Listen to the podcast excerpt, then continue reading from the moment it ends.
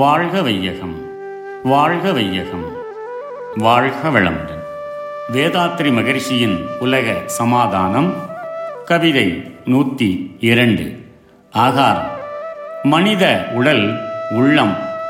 இவை அமைப்பை நோக்கி மரக்கரிகள் நஞ்சை புஞ்சை தானியங்கள் தனிச்சிறப்பாம் இரத்தத்திற்கு உகந்த நல்ல சக்தி தரும் முட்டை பால் தயிர் நெய். மற்றும் இனிப்பு முதல் அறுசுவைகள் ரசாயனங்கள் என்ற மட்டும் நாட்டு வெப்பதட்பம் ஒக்க கனி கீரை இவற்றை உணவாகக் கொள்வார். கண்டிப்பாய் மாமிசத்தை எவரும் உண்ணார். மனிதனின் உடல் அமைப்பையும் உள நிலையையும் ஆராய்ந்து பார்த்தால் எதிர்காலத்தில் மாமிசம் தவிர்த்த உணவே சிறந்தது என ஏற்படும் நஞ்சை தானியங்கள் புஞ்சை தானியங்கள் உடல் ஒத்த ஓட்டத்திற்கு தகுதியான சத்து தரும் முட்டை பால் தயிர் நெய் என்பனவும் மற்றும் சர்க்கரை காரம் புளிப்பு உப்பு துவர்ப்பு கசப்பு என்ற அறு சுவைகளும் மருந்து வகைகளான ரசாயன பொருள்களும் நாட்டின் வளத்திற்கேற்ற பழ வகைகள் கீரை வகைகளும் என்ற இவைகளே தேவையாகும். போதும் உணவிற்காக உயிர்வதை செய்வதை தவிர்க்க வேண்டுமென்று இந்த கவி மூலம் வற்புறுத்தப்படுகிறது. மனிதன் மாமிசம் இல்லாமலே வாழ முடியும். காய்கறிகள் விளையாத ஊர்களில் கூட வாகன வசதிகள் மூலம் வெகு தொலைவில் இருந்து காய்கறி வகைகளை பெற முடியும். குழந்தை முதலே இந்த பழக்கம் ஏற்படுத்தி கொண்டால் கஷ்டமே தோன்றாது. இதுவரையில் அத்தகைய ஆகார பழக்கத்தில் உள்ளவர்கள் அவர்கள் ஆயுள் மட்டிலும் அவ்வகைகளையே உண்டு முடியலாம் வாழ்க வளமுடன் May the whole world be blessed by the divine. World Peace by Yogiraj Sri Vedatri Maharishi. Poem 102 Suitable Food for Mankind. In his evolutionary process, man has come from the hereditary link of the five sense animals. So the carnivorous imprints are deeply rooted in him. However, after passing millions of generations of men, and by the experiences gained in life, the sixth sense is considerably developed.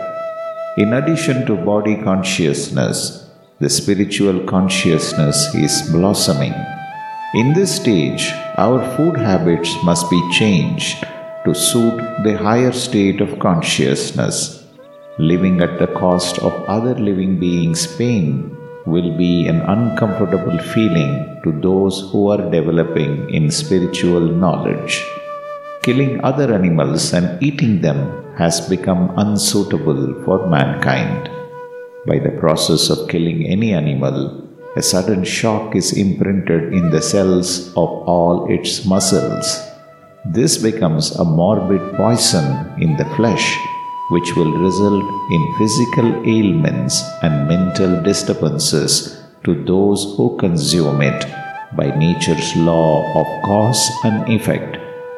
Also, there is a difference between animals and vegetables in the focus of consciousness. All animals are looking down towards the earth for their food. Vegetables are raising up towards the sky for their growth. So, the mental attitude of man will also rise higher and higher by eating vegetables. Some may say that the vegetables also have life and also will feel pain when we cut them for food. Of course, vegetables have life. However, there is a great difference in the body chemistry of vegetables and animals. Feeling pain is the symptom of short circuit of biomagnetism in any part of the organism. When you cut a vegetable, the short circuit is at once balanced by the earth because all the vegetables have their roots only in the ground. Therefore, whatever their pain may be, it is immediately neutralized. Beyond all these reasons, every living being has the birthright of survival. So, animals eat other animals without feeling the pain of others. man has his consciousness linked with the spirit, which makes him understand the feelings of other living beings. Ages ago, some tribes happened to live in the places where there was no edible vegetation because of the climate. They were unavoidably forced to eat meat. This habit is being followed today even though there is no lack of opportunity to get plenty of vegetables and dairy products.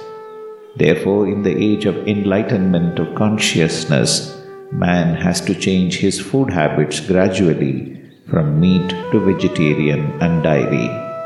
If this is practiced from the childhood, it will be easy. So, in all residential schools and experimental homes of social service corps, only vegetarian food should be prepared and served.